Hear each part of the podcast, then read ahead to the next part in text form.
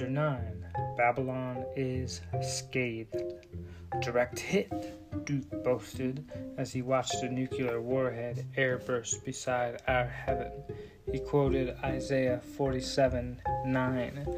The kings of the earth who committed terrible sins with her will weep. They will mourn because they used to share her riches. They will see the smoke rising as she burns. They will be terrified by her suffering. They will stand far away from her and they will cry out, How horrible, how terrible it is for you, great city, how terrible for you, mighty city of Babylon. Just one hour you have been destroyed, Duke said in his perceived triumph. He who wore he wore a ridiculous looking welding glasses to absorb the blast from the outdoor observation deck of his plane. Ziva wore a welding mask, and Tanya didn't want to watch the only Starbucks in a thousand miles get blown off the face of the earth. Instead, she sulked in Duke's love then. I've never seen anything like this with my own eyes, Ziva marveled. A tear fell down her face while she appreciated the destructive goddess of death that was the wavy mushroom cloud. They were hovering over fifty miles away, yet the shock wave still reached the trumpeter swan. Duke noted the shock wave was a little too intense. It was almost like the blast was propelled and being hurled back at him.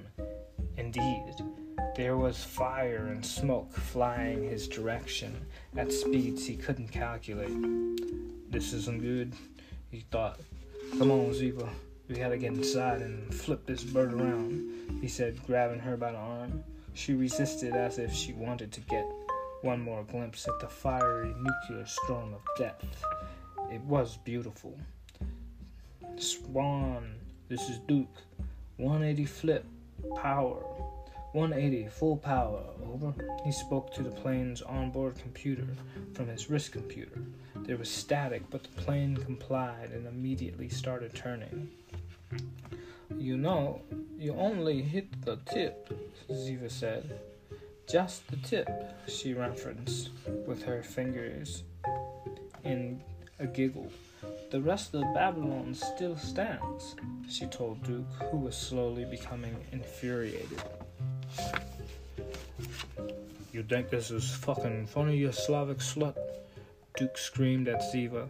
She continued to smile and stare out the window. He thought about strangling her but decided against it. Instead, he activated the plane's booster rockets without notifying her. The plane thrust hurled forward and Ziva fell back into the seats from the inertia. Duke smiled as the propulsion put distance between his plane and the clouds of flames. Just a tip. He thought, I'll show you just a tip, you fucking bitch. He continued in his aggressive self talk. How did we miss? What type of demonic tech did they use to deflect a god blessed nuclear blast? He asked.